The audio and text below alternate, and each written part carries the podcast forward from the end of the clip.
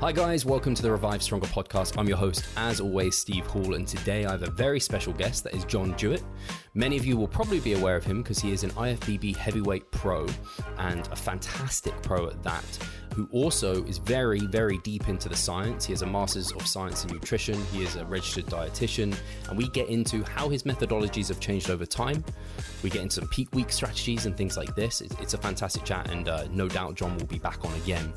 Also, to let you know, as ever, we have our online coaching at Revive Stronger. If you're interested in potentially being coached by one of the crew at Revive Stronger, then definitely check out that link in the description. But without further ado, let's get into the show. Hi, guys. Welcome to the Revive Stronger podcast. I'm your host, as always, Steve Hall. And today I'm very excited to talk to John Jewett. Uh, John is someone who I've been following maybe for like the last six months. I don't think it's been too much longer than that. Maybe, maybe not, or maybe so. But he is someone who I've become very fond of and have been consuming a lot of his content. And I was just like, I need to get John on the show some of you might not be aware who John is because this is the first time he's been on. So I'll, I'll, do a brief intro and then we'll dig into things a bit. But he is an IFBB pro bodybuilder uh, since 2016. Uh, he has a master's of exercise science and nutrition. Sorry, exercise. Why did I add exercise there? It's just science and nutrition. Uh, he has an RD, so he's a registered dietitian as well.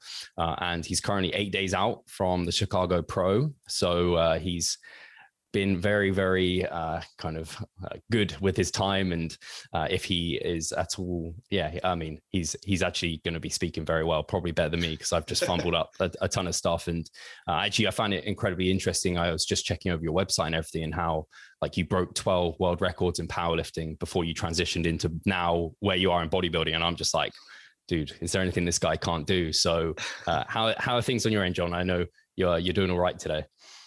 Yeah, well, I mean, first off, thanks for having me. And uh, admittedly, I think I was following Revive and, and yourself for longer than you were following me and listening to your podcast because of the information that was just quality that you're putting out. Because I'm at, at heart a nerd.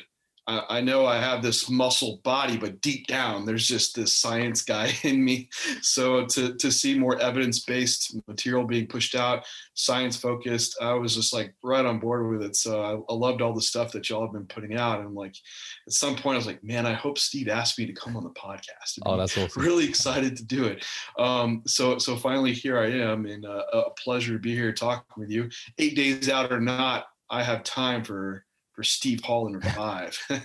That's awesome. Yeah, I mean, actually, that I'm like fanboying over here, and uh, like to know that you are actually following this beforehand is, and that just is very humbling to know that the size of the podcast, the people I interview, are kind of reaching people like yourself. And uh, obviously, I spoke about your kind of your master's background in nutrition. You're an RD. You obviously take the science seriously, which is why when I found you and started listening to your content, I was just like, oh, this is someone like I feel like I'm on a level with. Whereas I can't say that for everyone uh, who like is just huge and jacked. Like uh, it's not the same.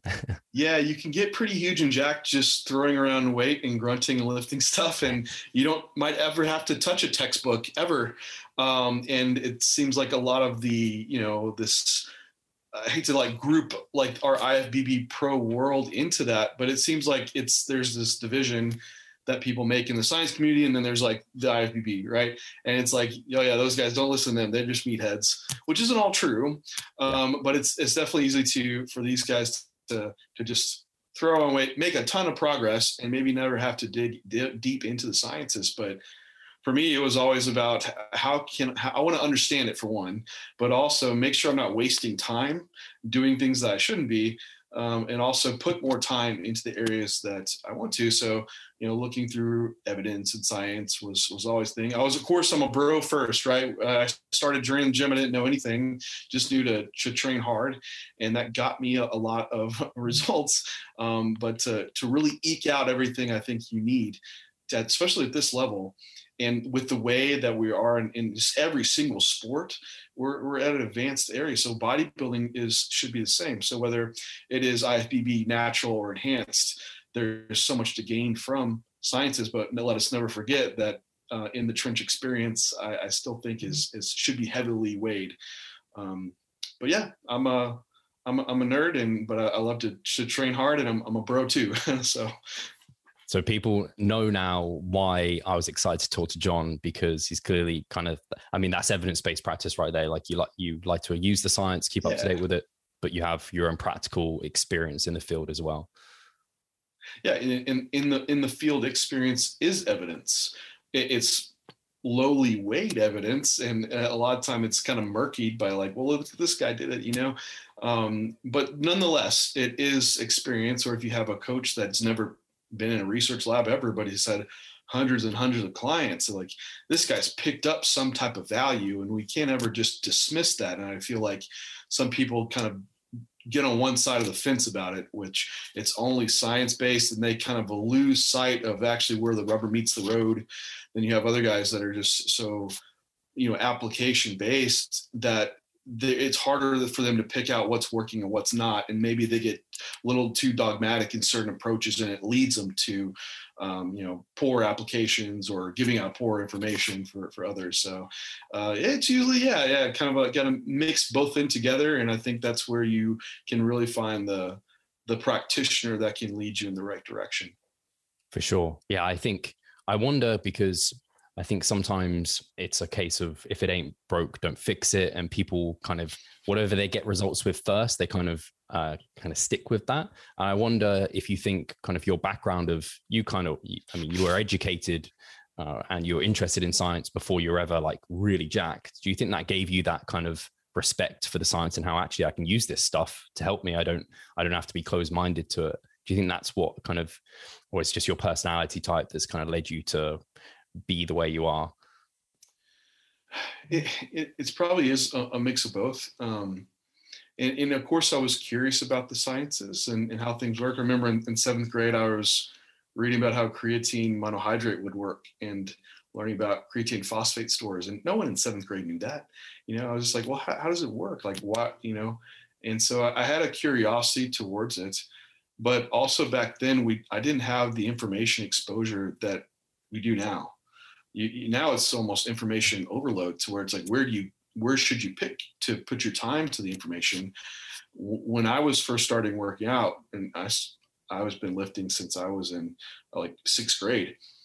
Back then, I, you just had magazines, and those weren't, you know, great information. And the, even to find a coach, like people weren't online coaching, or uh, even who would you even ask for this? So you just kind of didn't have the information there. So you have to ask people that were just around you that might have experience and uh, that could still like we mentioned like there you don't know who you're who you're talking to and you don't know how to filter that content at a young age so it still led me to to have approaches that were not quite science based yet.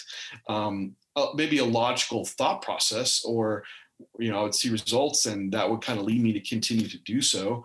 Because like i mentioned you can train hard and can get you very very far especially at like a younger age when I was starting out. That was enough and I had some good early influences um, from some some older guys. One of my dad's friends, he bodybuilt for years. He actually like thinking back on it now, like when I finally had someone give me instruction, and that was that was actually in seventh grade. He, he came when I had a little home gym, and he he started. He's like, "This is what you want to do," and it wasn't what I was expecting. Um, for one, he brought a, uh, a a Flex magazine with him. I remember I had Lee Priest on it, and nothing against Lee Priest, but he said, "Listen, if you ever want to look like this, everyone in this magazine is on steroids." He's like, "Don't ever think you're going to look like this without doing." It. I'm like, "Okay, well that's very real." You know, most people aren't that real with you when you're right. in seventh grade, and they're like, and he's like, "Don't ever do it." But if you're going to, come ask me about it first. He's like, okay, fair enough. And then he put me on a, a full body training program three days a week. I was like, but what about you know like i just want chest day out back then i was just doing bench press and curls all like three days a week and so it was a full body routine he put me on and I would like start with squats and ro- like go from bigger muscle groups down to smaller. It was nice. like eight exercises. I'm like thinking back was like, what a great beginner program that I had started on. But I, the thing was, is my adherence was poor. I got really bored with it quick, um, rotating through these lifts. So eventually just kind of jumped around from there. But uh, yeah, I guess that was that was the issue back then is like having the right information mm-hmm. to be influenced. And um, I was really strong back then for just surrounding myself. Like once you start getting in the weight room in, in high school, I'm like, man, I had like the top bench press in my freshman high school football team. It's like I'm really good at this. I'm strong. and I found out about powerlifting, and that's kind of what led me to chase like down the strength game and uh, find some guys in, in that were experienced because I don't know where are you going to read about powerlifting and science. So I had some other guys that were like in their 40s powerlifting that were teaching me, you know, um, and they were they were just meathead bros, you know, um, that were really strong. So it's like, well, that weighed enough science for me yeah. to do. So started uh, powerlifting with these guys just because naturally that's what I was good at and gravitated towards, and led me to to do that for eight years, um, all all through college until I just uh, was like, yeah, I kind of did what I want. I was starting to beat my own. I had like some world records, you know, and and powerlifting is kind of it's kind of frustrating because there's like over 10 organizations in different yeah. weight classes and that same guy in your age bracket has a world record it's like well i have one too it's like yeah we all have world records so it's like well, i just kind of got done with it i'm like yeah. i'm really strong i don't look as strong as i am or people would be like oh yeah, are you like 200 pounds? I'm like, no, I'm 220. You know, it's like I didn't quite look the part. I always wanted to look the part, um, but I was super meticulous with nutrition. I already had an Excel file tracking all my stuff, so that's what kind of led me into into bodybuilding from there.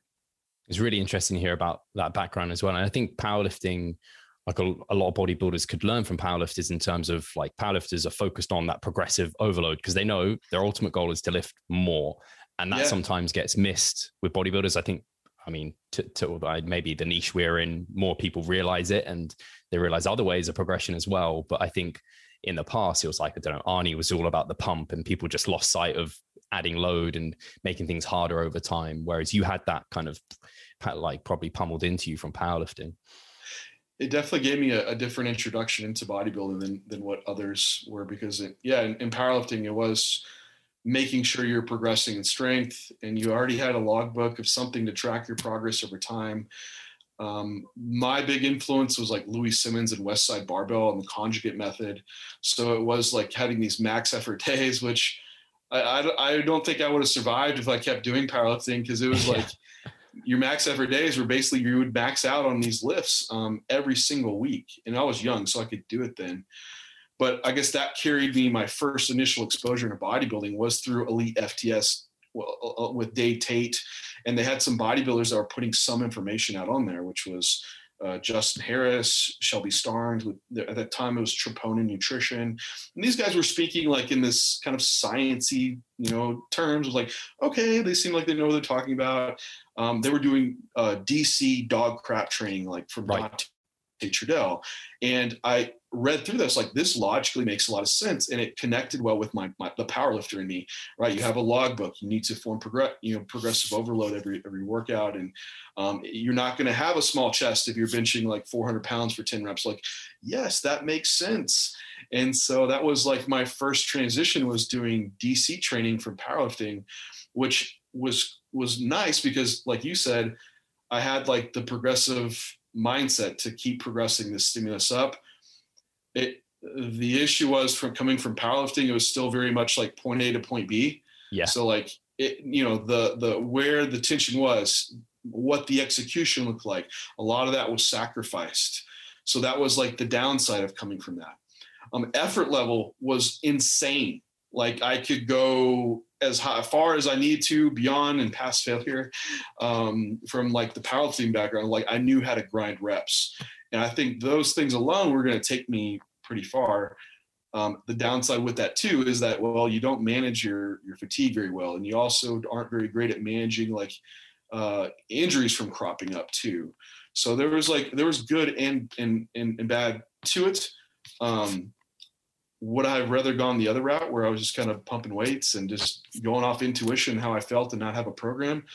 no, I like, you know, I am where I am because of what I did. Yeah. Um, but I think the model of what like Dante Trudel put out was there. It was my interpretation of that model was uh, a little bit powerlifter biased because if you actually listen to Dante, he preaches all these things about standardizing form and range of motion and proper execution, tension of muscles. But I was kind of like oblivious to that and kind of read around that to like, yeah, yeah. move weight and move the logbook up at all costs. It's like, no, that's not what that we should have meant.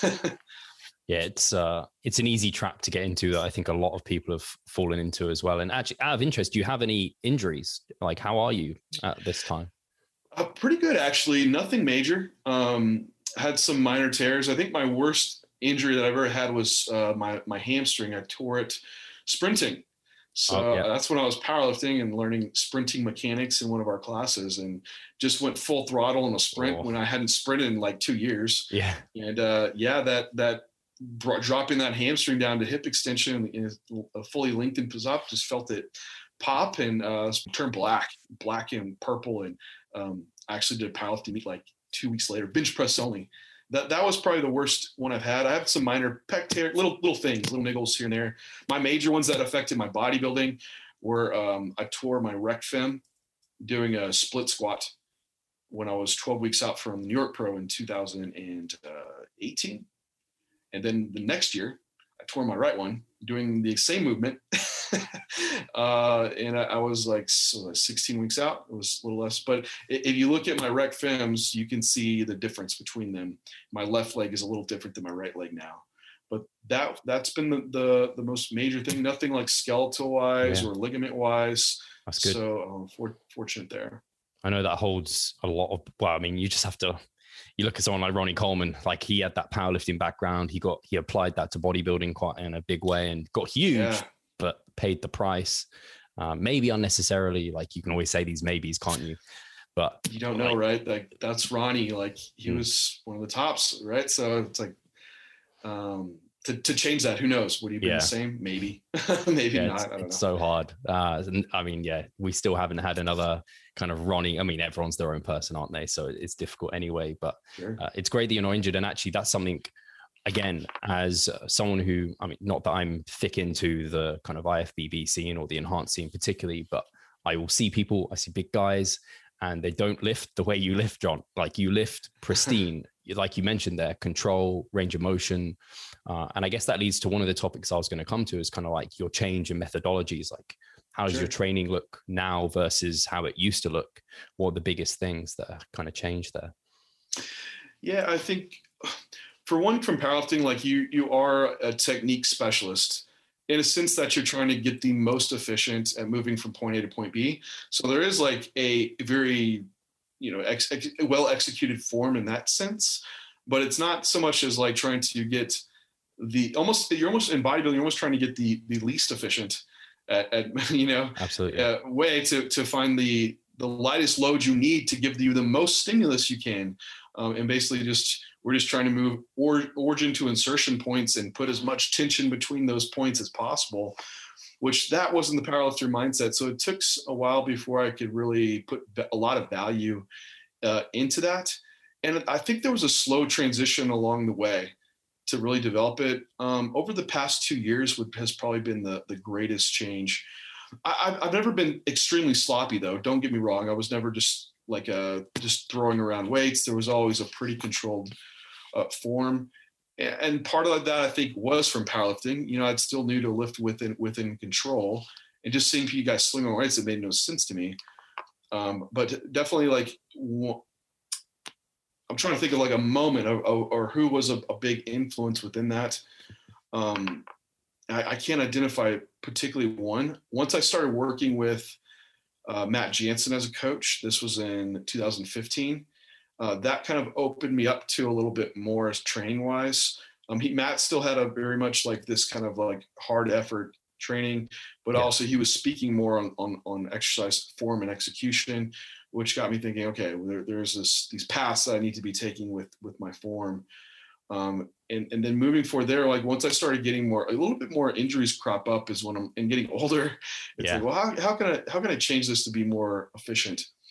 And so there's been a lot of influence, a lot of good information that's come out these past years on it, like with um, Joe Bennett, the hypertrophy coach. Right. Uh, that's, I think some of, that's probably one of the first guys I saw really talking about more thought out movement selection and exercise setup for how my, your your own personal mechanics are and how you can align yourself more with machines and finding movements that create bracing st- instability within these patterns so we can apply more stimulus to the, the intended muscle. So i've just been picking things up along the years now and uh, that got me to really understand and i think once i did dug deeper like in my masters and learning more about you know what what really is driving hypertrophy and how do we increase that stimulus? That's when I'm like, okay, these dots are starting to connect more and I need to control these movements. And that really should be the, the of what come is coming first. And, and for me to standardize a repetition, get the most out of that repetition and then move up from there. Then we could talk about sets and volume and etc. And, and then move into effort. Um, I think a lot of times we, eh, there's, because I jump to effort first, right, over execution, somewhat. There's middle ground. I think both need to apply, but uh, I think you have guys on the, some sides of the fence that are like, well, it's all about you know execution, and they never lift hard enough. Yeah. Uh, and then you have some guys that are just lifting crazy hard, and they just never get their form down. I, I would go with the former of like, hey, just lift really hard, and that's probably going to get you farther than just like never lifting hard enough. But sure. um, yeah, it's been a slow transition along the way and also with what I'm putting out now, education wise, like I, I, I want to try not not to be right, but I, I don't want to put out information that's going to harm someone, and I want information that's going to help someone progress forward and get the most out of their bodybuilding journey. So they're not like me when I'm finally like 34. It's like, man, I wish I knew this like 10 years ago. Um, and I think a lot of younger guys are picking up on on this stuff now and seeing the importance of it from a longevity standpoint. Because we know steve like to do this well you need to be doing this for like years. It's not just yeah. what is the next 12 weeks hold for you. It's like how do i bodybuild for another 10 years? And, and that's been such in the forefront of my mind being i'll be i'll actually be 35 next week. Um and uh, how do i do this for another five years or whatever it may be? Because uh, i'm getting to that kind of peak maybe right. you know might not who, who knows how much longer i'll be able in it but that's those are important things to think about hey yeah. pascal here I just wanted to take the moment to talk about our membership site. Inside, you'll find a thriving forum, an extensive exercise library, courses, presentations, and research reviews. All I need you to do is hit the link in the description below and sign up. See you there. Yeah, for sure. Yeah, I think unfortunately, a lot of us do need like a almost an like you you need an event to force you to change, and sometimes sure. it is an injury or something like that. And like you said, there is really good information. But yeah, you need a combination of all these things, right? You can't have all the volume. You're going to get nowhere if you have the other parts not there. You need the right kind of a, amount of each. Uh, I guess out of interest, uh, I guess this was always going to be a topic that comes up, but effort levels, like you said, you had sure. the effort levels. Uh, you came from that kind of powerlifting DC background, and a lot of uh, actually, I don't know. I think it said a lot of the enhanced guys, the IFBB pros train like, and I, well, I guess they all train incredibly hard. You have to, but train to failure like all, all the time, year round, maybe even don't have deloads, things like this. And you spoke to fatigue management. I'd be interested to hear if your perspectives change on that, how your kind of effort levels, if they, uh, if you periodize those at all, if you do have deload periods or anything like that to help with the kind of longevity and the overall just like plan as a whole? Yeah, so I I, th- I think saying like to to lump out all the IFBB like everyone just trains a failure at all time. I think we just get a, a, exposure to a lot of these guys off of what we might see just on Instagram and guys posting like their craziest sets right for yeah. the, for the gram and so you're like oh that's like this guy trains all the time. But I think if you look at like some of the, the probably even the top influencers in the IFBB or guys that are IFBB pros as well that coach a lot of these individuals. That's that's far from the case, and it might not be as clear cut as like having this like beautiful training template Excel file where you clearly see it. But I think a lot of it's and a lot of these guys is intuitively built in just from training in the trenches for years. And, and a lot of them aren't training to failure all the time. And there's there's sets that are less. But if you start labeling these guys like with uh, reps in reserve, they don't like it, even though they're using it. Right. It's like someone that lived on an island and they were never exposed to time, a clock, or anything. And we said, "Hey, it's 12 o'clock." They're like, "Oh no, no, no! I don't go by time." It's like, well, well, there's this thing time. It does exist, and like you don't have to like say that it's 12 o'clock, but it is 12 o'clock somewhere in the world. It's like these guys, like, yeah, you you're not labeling it as a two RIR, but you're still not going on to true failure. So I think the labels is what um, some guys just get up in arms about because it's like affecting their, you know, uh, their identity as being alpha yeah. masculine training hard. and that it's just not not the case. That's not how it is. But I think a lot of the guys don't truly train all out all the time, and there's moments of it, and it's built in when they can manage it. Now, some guys, if they're just oblivious and just train way beyond all the time, it, they're ones that are probably digging themselves in holes, and I've done that. So that's partly why like the program would be fairly static back like uh, this is probably four or five years ago and uh, effort level would stay pretty high. So it would be at near failure at pretty much all times within safe to do so. So there's lifts like like a squat or leg press. Like I, yeah, I'm not going to be crawling out of a leg press ever. I never did that. So back then I was still you know getting maybe that last rep on my own, or, or leaving one there when I felt like technique was really breaking down. And so maybe it wasn't a one RIR. Then there's like movements that I would probably actually go to failure on. Um, I would never probably, I don't think I remember going for reps that were like way out in left field though, right? Like I barely get one. It's like, let's go for it anyway. And you only move it like an inch. But, um, and, and so back then, like as far as regulating volume and training, I, I didn't, I was completely disconnected with the idea of fatigue and what training was doing and how I felt on prep. Um, I, I think I associated that more with like diet fatigue, yeah. right? I'm, I'm low calorie. And so I feel low energy sleep is poor because of that. But I, I, disconnected the training aspect, maybe being the largest driver in part of that fatigue. And so I would never think to adjust training. I needed training to stay the same to hold on to tissue, which is true to a sense. But there's also some area where you could you could remove that uh, volume back. Um, and and so for the most part, yeah, I would stay pretty stagnant back then. Uh, I remember working with Matt. Is basically if we we would move from phases and maybe recovery would drop off, we'd add in a rest day. So the overall program could stay the same. Um, you just have a spread out your volume more. I didn't realize this back then, but that's all we were doing. We are kind of changing frequency. So there was this regulation kind of occurring, yeah. but it wasn't to the extent that we know today of how we've like really broken down like what drives fatigue and how to manage it so much so much more um, but moving now how my training is, is set up currently um, so I, I, still keep a relatively stagnant RIR um, for the most part and i will run mesocycle phases and they'll be auto-regulated for, for most of the part and because i've built in a lot of that intuition and have been able to separate myself emotionally it, but like even years ago there's no way. Like i was so emotionally tied the deload would have to come to meet me. Yeah. you know by an injury happening or digging myself into the ground and uh, and i wouldn't have the signs to know when to pull back and and now i've gotten really good at knowing but i'm also have just through experience know like so many weeks i, I know i can't go longer and i have to be a little bit uh, proactive as well. So usually like deloads are like every every six weeks is like they're they're they're blocked in. Yeah. Right. But at the same time, I'm reactive as well. Nice. So you know if I'm, I'm, training phenomenally and everything's going great, it's like. Well, you feel great and strength's progressing. Like, should you take a deload? It's like, uh, well, I, I feel it. Yeah, no, no, take one right? That's like, well, why? I feel really good.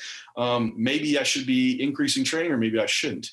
Um, at the same time, it's like, oh, I feel terrible, but you know, my deload's in another week. Oh, just dig hard, dig yourself a hole the last week because you're going to deload anyway. It's like, well, no, usually that's when I've actually really messed myself up, um, digging even the deeper level of fatigue. And I haven't quite bought into the, the idea of like super compensation. And um, I think you have to go to, to go way high stimulus and you have to go way low in, into like a recovery phase. And I, I, think mine's been more, a little bit uh, less aggressive. So for um, um like I'll give you an example of meso would be like a, a, a, introduction week with a relatively set volume amount. Um, RR slightly dialed back, uh, but not too far. I'm still like trained pretty close, maybe like a one RR, and on deloads I'm maybe at at a two. so I'll have like maybe this introduction week, depending on where I came from. Then that second week is where I can really dial in my plan. So look how this is kind of like into it. Like I know we write stuff down on paper, and you go train, you're like, oh, that worked out terrible, right? Yeah. And, and or, or, it's like this movement didn't feel quite right. Yeah. So that second week is like dialing in, but then I'm pretty much turn turn it on. So I'm not I'm not by any means this new person to well, there's like a lot of uh, you know cross lifts uh, integration that happens so i'm not having to learn these new movements so i don't yeah. need this like large introduction phase um, so relatively second week i'm up and moving with the about the volume level that i'm going to ride out for for several weeks and uh, RIR will be pushed on compounds around one, and mainly isolations are around one. It's rare that I ever take something out to true failure anymore, and I hold that I hold uh, the the RIR fairly stagnant across my meso, and if anything, there might be some set additions that occur okay. across. It's just kind of those are kind of auto regulated, and yeah. mainly those set additions for me would be on usually on isolation movements or or specialization phase for the for where I'm at in my development wise. And that, I think you need context that. So I have completely different plans I put together for other people, but this is talking about me. So um, arguably my volume target is pretty narrow. Yeah. Comparatively to someone that's intermediate or maybe in a beginner. So me adding in a set is is a pretty large um, addition, and it can easily throw me too far to the right into fatigue. So, and also my progression is going to be smaller too. So I, am going to need to sit with some volume level probably for a good amount of time and just let load and rep progressions occur. Um, and so pretty much fatigue will accumulate just through doing that alone and, and then have to uh, deload from there. Um, and, and that's kind of how how I run my training phases. So I'm not, I'm never reaching up into this high volume accumulation that was requires this large volume reduction of, of a deload. So it's it's a little less dynamic. Yeah. Um, it's it's a sl- kind of a slower climb. And then I'm realize, okay, it's it's time for this deload. I'm starting to you know, fatigue a little bit. M- mental focus is, is starting to weigh. Um, hunger signal is decreasing and then I'll deload. It won't require as much, and I can pick back up into my next training block but I won't require also having to go to like this really low starting volume point because I'm not waving up as high or low. That that makes sense. Yeah, completely. I think a lot of the listeners are aware of like the volume landmarks and they know sure. like MEV, MRV, and when you're as advanced as you are, your MEV is probably pretty high, and your MRV equally isn't that high. So the sure. window between where we're growing, I mean, uh, you, you, haven't got that much room because you're flipping humongous. yeah. and uh, I, you know, and also too is like I'm a 212 competitor, so I'm not someone that's trying yeah. to add on 20 pounds of stage weight in here, like whoever's doing that. Um, so I have to kind of pick and choose. Um, for one, my rate of weight progression, um, and also usually these phases are specialization. So most of the other body parts are moved to a maintenance volume. So that's for one, right. why why those body parts I just hold set volume stagnant because um, I'm not trying to drive up stimulus over, over weeks. Just the stimulus, just just the progression within those sets of load and reps, even at even even closer to a maintenance. Uh, I'll grow body parts like quads. Um, I'll do four sets a week for quads, and they will they will grow off that. um, so then if I have like maybe chest or traps or something, that might be the spot where volume would be raised. And so the overall meso would have a higher volume component for those. And that might have some set additions, it might not. Um, I, I, you have to really weigh in like, like I, I see adding a set in as, as a big drop of a hammer of a stimulus. And how fast am I growing in, in relation to like weekly to require a, that much more stimulus? And arguably, I don't know if you're going to be growing as fast as you need that that stimulus addition. Um, at least that's what I've seen with me, but I'm not growing as fast as I used to as a beginner too. Yeah. So, um, so yeah, for me, 212 competitor, I have a body weight limitations. So usually these phases are, are specialization focused to where I'm having to like maybe jump up volume a little bit on certain muscle group, bring others back to maintenance volume, and then I could rotate that to a different specialization if I needed. But I think once you get to this level, pretty much your weak body parts are always your weak body parts, and you might find yourself always running a specialization cycle. And that's kind of what it has been for me. So usually yeah. it's leg days are once a week, and there is a a push back day twice a week, and it's like upper back focused always and chest focused always on the push days, and uh, that's uh, what what has led me to my current kind of kind of training. Yeah, no, it makes a lot of sense, and I think what's lovely about that is, I mean, it's clear you're a coach because you're kind of referring to principles and telling people like, this is how I do it. But I mean, especially the audience that's listening to this, I mean, very few of them are going to be anywhere near at your level. So it, it's the principles that they need to draw from that in terms of, oh, you're talking about auto regulating your volume or the like you need a specialization because of where you're at that they probably don't. You're right, right, definitely, and, and and how I can pick up into hard effort training right away because I've learned the execution of these movements and there's carryover amongst all lifts. While someone else, if they're if they're new to lifting, they introduce a completely new lift. Like it, it would make sense for them to stay away from failure for this lift and maybe do more sets to learn the movement pattern and and and that and farther away from failure, they would probably get plenty of stimulus. And arguably for someone that's more advanced maybe it is just the last rep or two reps that really are stimulative. I, I don't know. We don't have yeah, this like don't. for these really advanced guys. We don't really know. We know it's like somewhere in there, but for like someone that's actually as a bodybuilder at this level, and we have a few studies like in some moderately trained individuals that like, hey, maybe it's two reps in reserve. Like, are you willing to leave that on the table? Like, and or just go for that one extra rep? Um, so, so yeah, so you kind of have to read through a lot of this, and it's definitely application based. And uh, you can't just. We try to put out some general templates for people, right? Yeah. Um, but eventually, you have to cater it down to, to the individual needs. Yeah, it's interesting. Even thinking back, like I brought up Arnie and like the pump and like chasing those elements, and I guess that actually has some relevance to training at least for me like i found that to help my auto regulation in terms of oh how does that individual I'm, I'm trying to target the quad. How does the quad actually feel? Is it getting a pump? Is it feeling like it's damaged? How's it recovering the next days? Within the context of progressive overload uh, are those some of the things you're looking at when you're auto regulating am i recovering on time? Are you looking at any of those things to kind of give you clue ins to like i guess stimulus uh, that a certain exercise is giving you? Yeah so i think there's some objective and good subjective measures to go off of. Uh, for for one, like just with within the session, and it's it's easy because I'll get on different tracks. Like I'll get roll like sciencey and like just look at just uh, you know this the the program, the planning, the sets and the reps and everything, and it's uh, easy to get away from like the beauty and art of actually lifting. Yeah. And I put a lot more weight into that of like how does this movement pattern actually look and what is the stimulus I'm getting out of? Like, do I feel tension, some type of tension in that target muscle that I'm trying to act, work? And because we, you know, I have individuals that come to me and they're like, I can't build chest. You see them do it. It's like, oh yeah, your execution's all wrong. Or their execution looks really good and they still don't build the chest. It's like, what's going on? And, and there's something much deeper there. Like a lot of times you have maybe have a, a, mobility or movement dysfunction pattern that's leading to some type of neurological issue where you, you, you could do it perfect and you're still not getting the right neural activity in that muscle group. Um, and, and, that goes way beyond just hey i had the right number of sets there it's into actually looking at how someone's moving and, and maybe you need some type of neurological type programming to, to assist with that. So I think, yeah, um, going into a session, like in, in, the exercises I'm picking, like, do I feel tension while I'm doing that movement? Um, in, in getting done with the set, do I feel some type of distress occurring in that muscle or getting a pump in that muscle? And pump's pretty subjective. Like, what if you didn't have enough fluids, you didn't eat enough that day?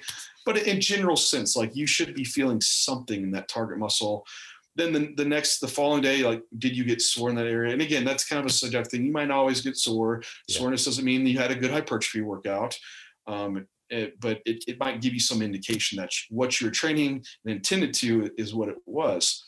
Um, still I, I, go off the logbook more so objectively. It's kind of subjective too. Um, but if i was able to actually move up in, in progression in some way whether it's load or reps. But I have to keep in mind, like, did I get a better stimulus as far as like my execution goes? Because maybe I didn't change my load or reps, but I had I reached such a, a more direct tension in that muscle that that was a progression in stimulus too. You know, if I matched rep and load, but my form improved, well, that's a progression. Yeah. Um, and it shows that there was an adaptation that occurred from my previous training session. I think that was the biggest huge like, and that was from uh, uh Brian um, Brian Miner. Brian Miner, there you go. You, you probably knew it right away. Like he f- totally f- blew my mind when he was talking about the logbook and the stimulus and the adaptation. Chicken and or the egg. That's yeah, the... exactly.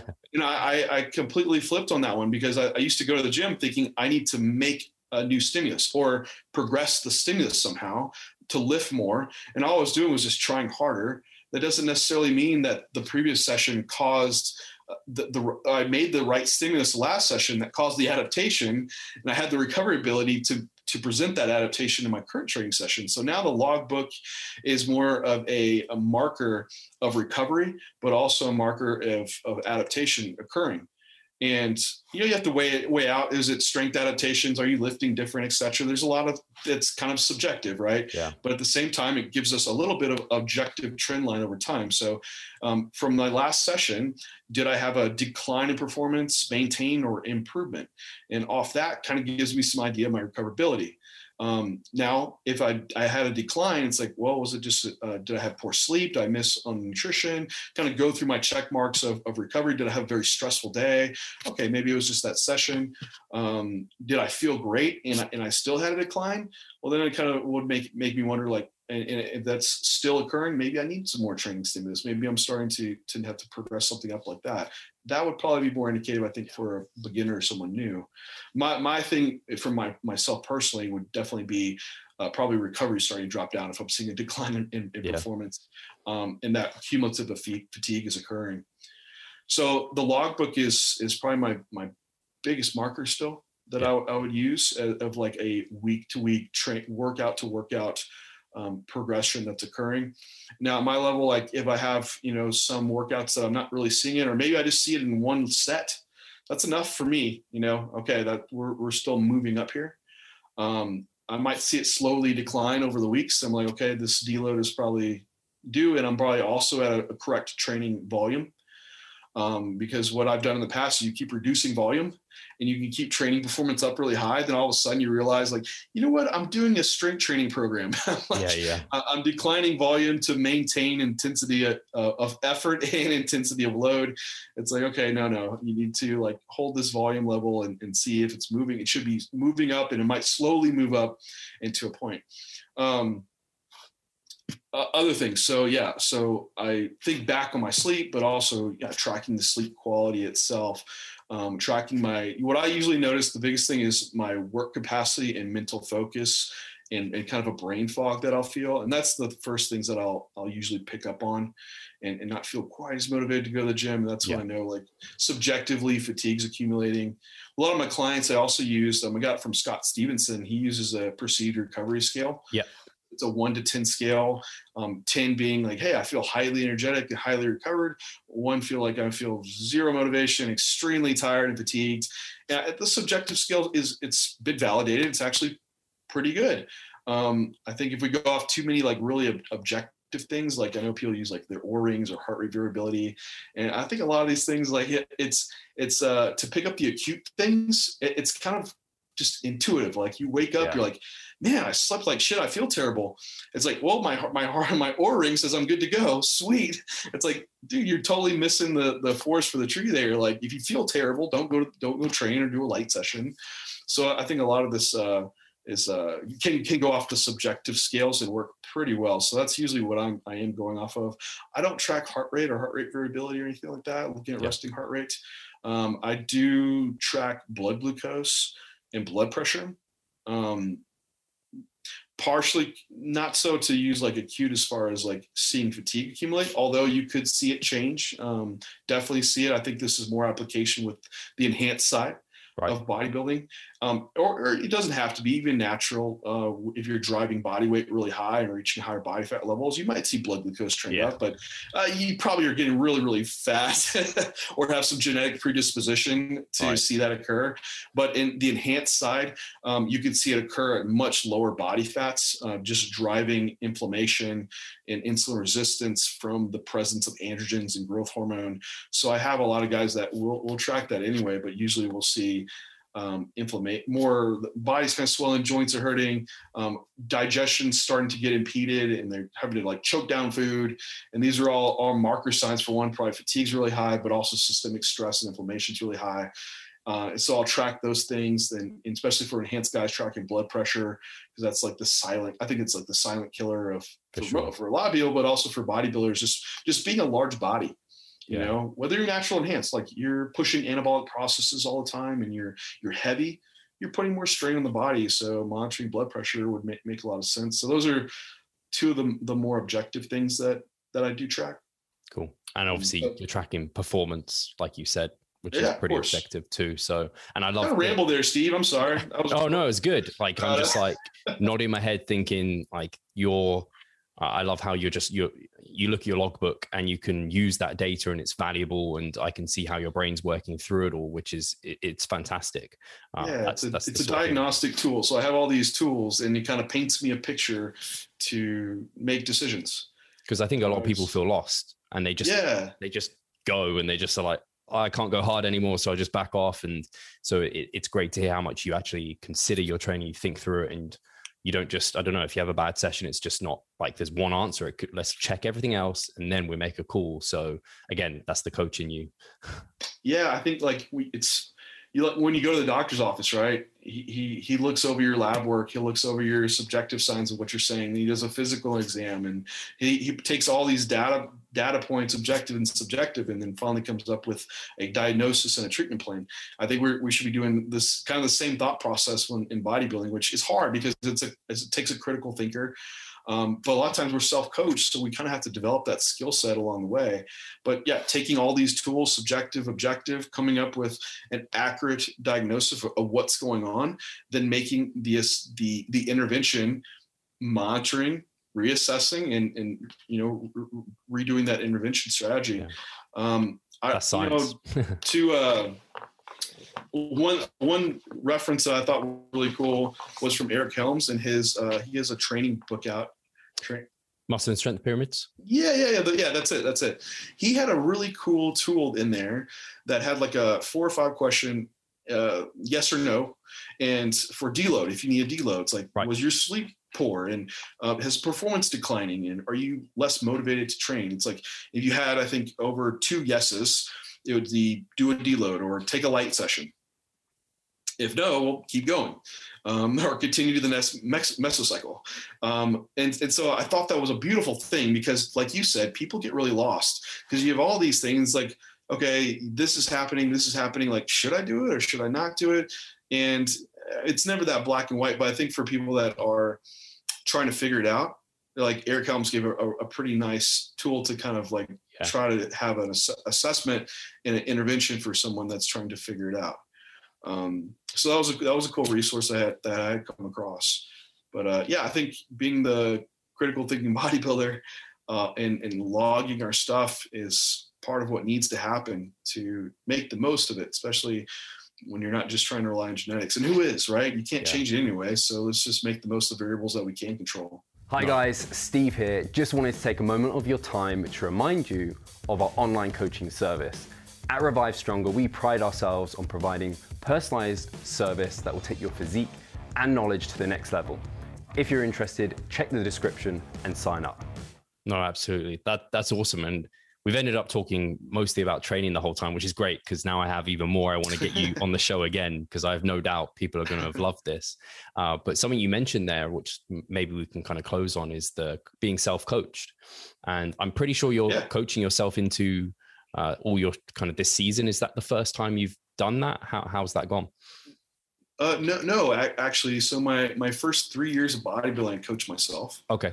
Um, I, and I don't know. I think I feel like when I started, which was 2011, that's kind of what you did, or you had Yeah. some like friend that maybe helped you out, or uh, and, and so I just read a lot. And my first prep, I was I got on bodybuilding.com and Layne Norton put out this prep series. I don't know if you recalled seeing this. He Yeah. went through everything. Peak week, he had a, a very thought out explanation of it. So even my first peak week was was reasonable. You know, I didn't do anything drastic, which is like, hey, you did really good back then. Then you kind of went led astray. but um, so that was so I, I picked up as much material as I could and read as much as I could to try to do it on my own. And so that was the first three years. And um, once I got qualified for nationals, I was like, man, I'm really, I don't want to mess this up. You know, I, I really want someone to to help me. And that's when I got introduced to Matt, and uh, he really helped take my physique to another level because he had so much experience working with some top level guys.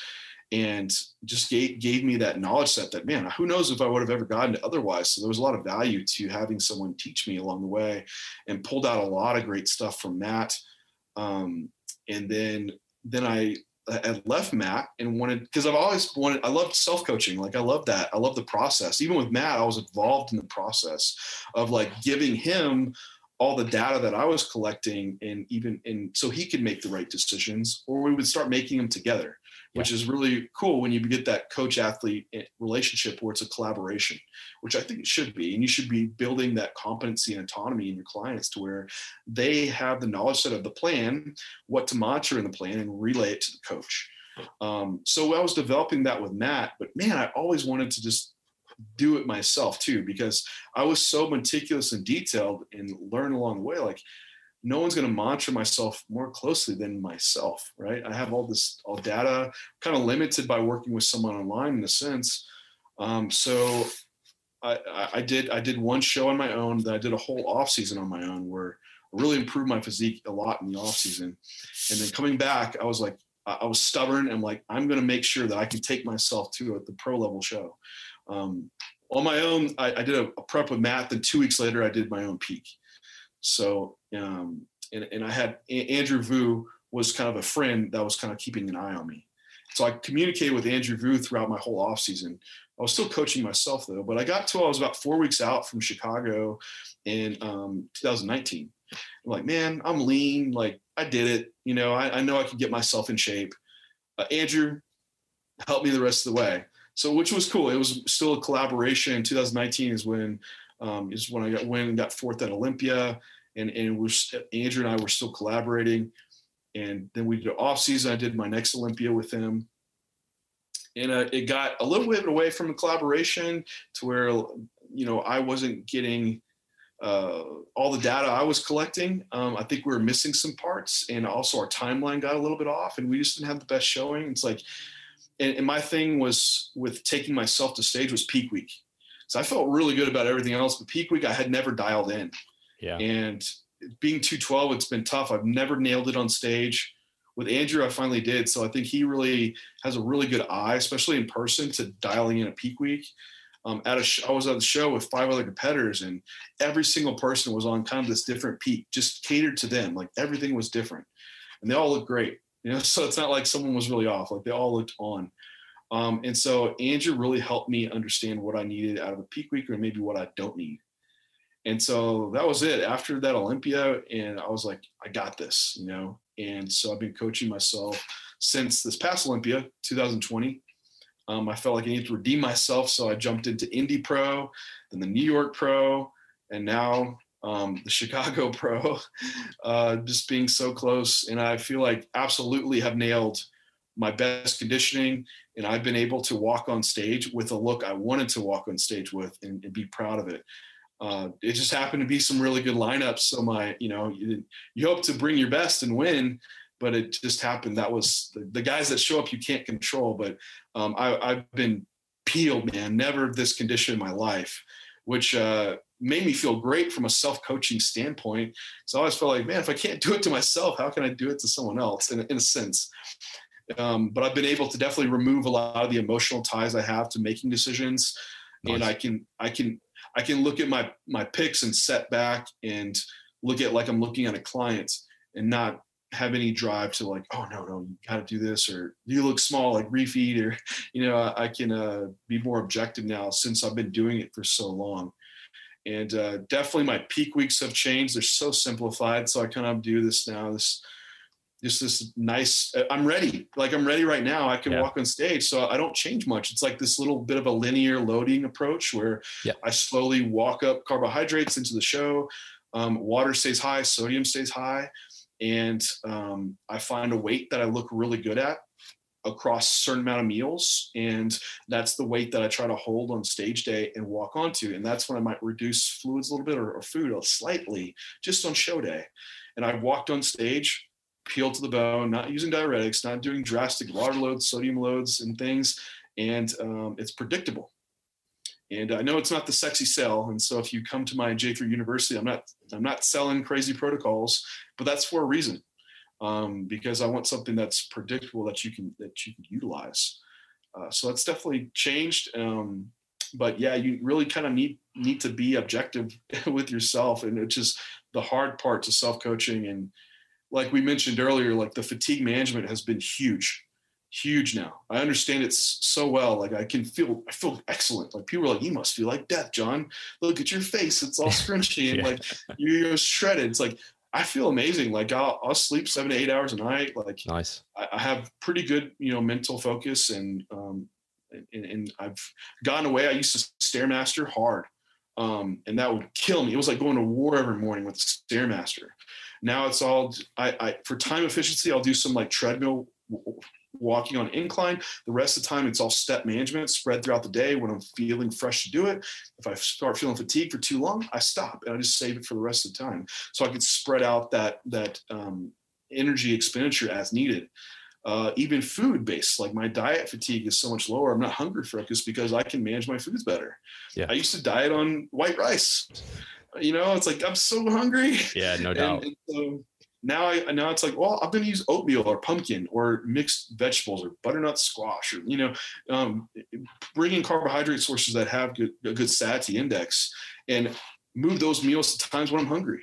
Yeah. You know, I'll eat a bunch of carbs before bed because I sleep better and I don't wake up hungry uh, sleep is quality you know um, so there's a lot of things that i can do on my own to make the process less stressful and the, at least the perception is easier but i think if you have a less perception of that effort and stress you'll also carries into the physical as well yeah no, that, um, that's really. I know cool. we want to get in diet a little bit about what I thought about refeeds and diet breaks, etc. But we have to do um, that another time. I think we'll end up talking time. too long.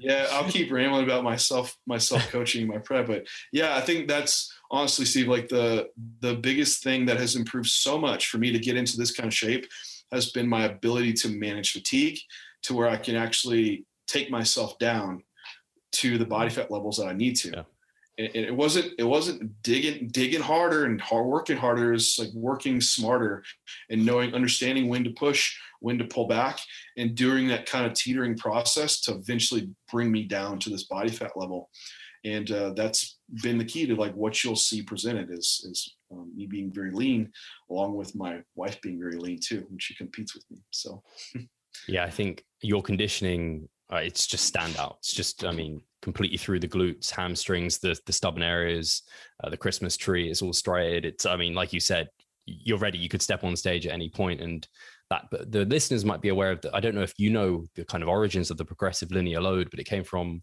Dr. Joe Klemczewski. I might have said his last yeah. name a bit wrong, but Dr. Joe. So like he is, that's his approach. He loves. he's like the, people di- the diet doc, right? Yeah, the diet doc. That's yes. exactly the guy. So he's all about getting ready, like for peak week, be ready beforehand, yeah. and then it's simple. So uh, I love that that is something you've taken on, and I mean, it makes your peaking process a lot less complicated and much more simple, it, probably safer, I guess, as well.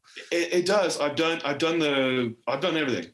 you know, like I've done all kinds of loads. I've used diuretics. Um, and those are just such a roll of the dice and you get through and you're like we manipulated so many variables i have no idea what happened yeah, yeah and you can't go back and do it so i you know if anything it's like i tell people like learn carbohydrates that's going to be the biggest thing that can change your physique like keep all the other variables stagnant and learn how you can change your body with carbohydrate and learning off i think that's where you might have application for refeeds to learning prior yeah. to going into peak week um, how you what type of amount you might need and how long you might get a little bit of a spillover or what keeps you a little bit um, less spillover or um, so i think yeah it gives you a much more predictive approach but that little bit you might gain from doing like a backload or something it, it just throws a lot of risk there which um, if like you are fat free lean well you probably don't really need to do much then the opposite is like well should i be doing more if i'm not if I still have body fat on me, well, damn, it might that might even be worse because I've seen guys that still aren't lean, then they wind up on stage like fat and flat. Yeah. Like, yeah, it can't even be worse than that. Or what if you're fat and full? Well, who cares? Everyone's fat and full, right? That's off season.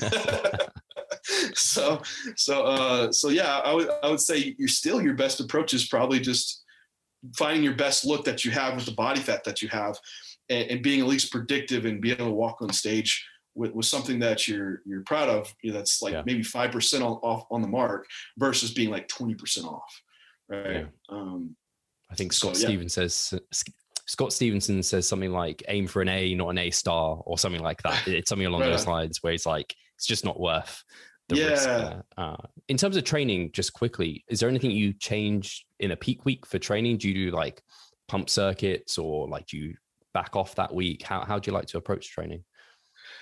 Um, pretty much don't change much. Yeah, it's it's kind of like the same the same type of deal. Like, um, I'm not like being dieted. You're definitely in this slightly depleted state, but um, I typically run my same same diet training approach. Um, it will pretty much serve a deload, so there'll be some set reductions. I will remove any type of exercise that present just too high of risk if I'm feeling like like um, and, and also ones that might be cause like excessive eccentric damage, like say an RDL Oh. or my good morning, like those beat my hamstrings up pretty pretty much. Um, so I might keep movements that are more isolation in the shortened state.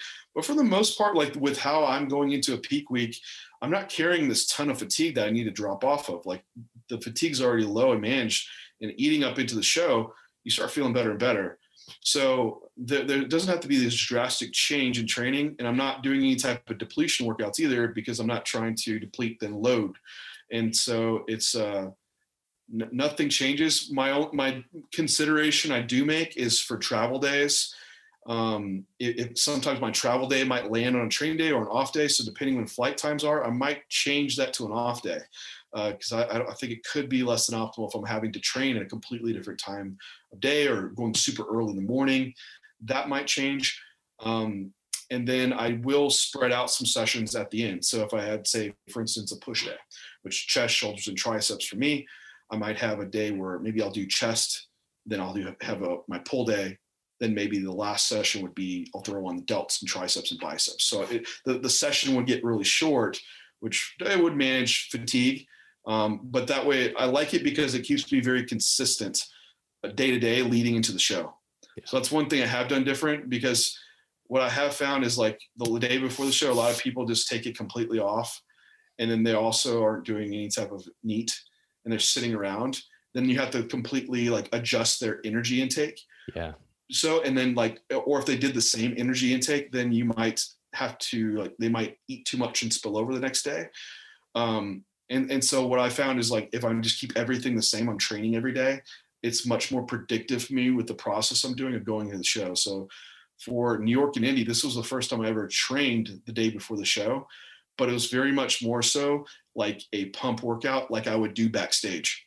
So I'm actually practicing my show day pump up the day before. So it's it's it's a, a great way to see can I get a pump? Is this amount of carbohydrate essential? How does the look look? Um, I can go train around the same time I'd be going on stage.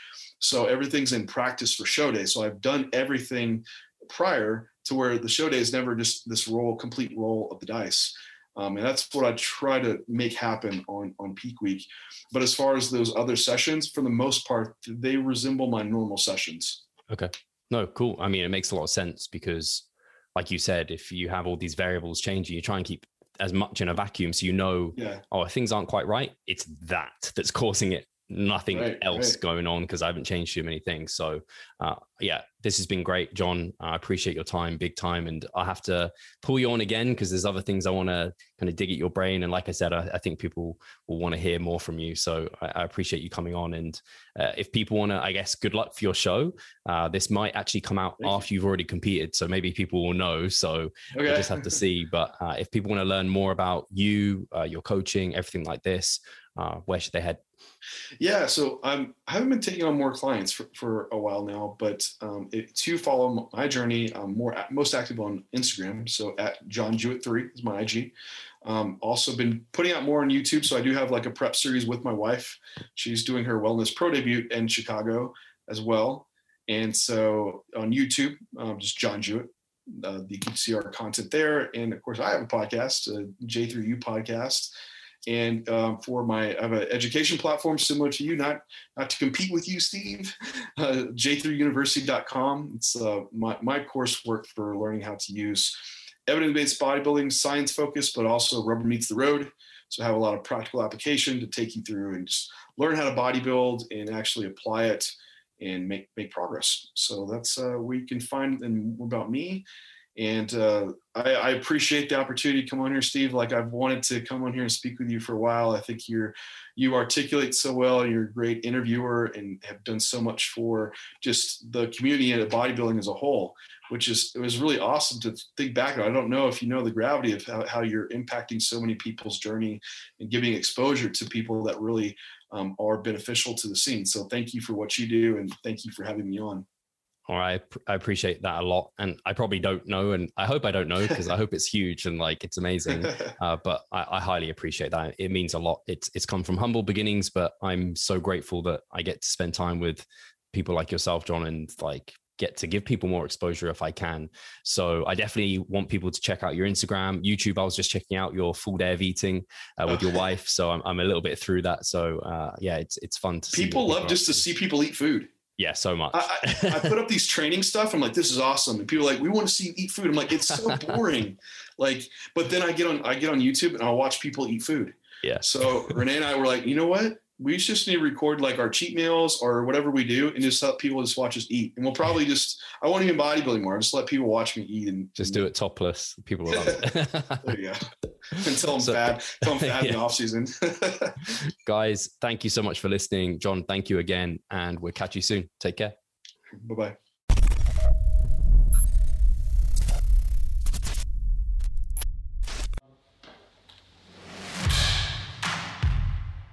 So I'm Steve Hall, founder of Revive Stronger and a coach of Revive Stronger. My name is Pascal Floor. I'm the co-owner of Revive Stronger and also a coach, of course. Revive Stronger has probably been going solidly for three years, probably, roughly about three years. Revive Stronger, to me, it is becoming kind of my child, my foster child. It's the gathering and getting together of like-minded people. We've been expanding the coaching team, which is helping us help more people uh, but each coach can only help a certain number of people. Right now, it's all over the place. We have YouTube, we have Facebook, we have Instagram, but there isn't that community aspect behind that. And so the next step for us is developing a membership site. So basically, we want to create a family and a community that is then benefiting from another. A really cool community for people within our little niche is going to be a website. They will get early access to our podcast. You can access us, ask us questions. The community aspect, we have a forum there. You can ask questions, but also you can you can log your journey. There's also going to be courses on there, courses, presentations on different topics, discount of past seminar footage. We will log our journey as well. We'll start vlogging we're going to have documentaries, our entire athletic journey. Furthermore, they get access to an exercise video library. The exercises that we love for hypertrophy and maximizing hypertrophy, we're going to go through those in depth, telling you how to execute them. We kept them concise and also mobile friendly so that you can watch them in between your sets. I'm super excited to grow this community. The amount of value that we're going to be delivering is huge. And I'd love you to be part of it. You will get so much out of that. I'll see you inside.